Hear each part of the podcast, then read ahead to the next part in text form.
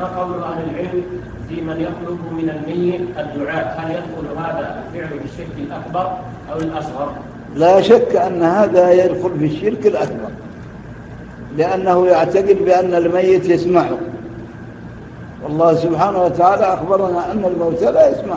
وما أنت بمسمع من بالقبور.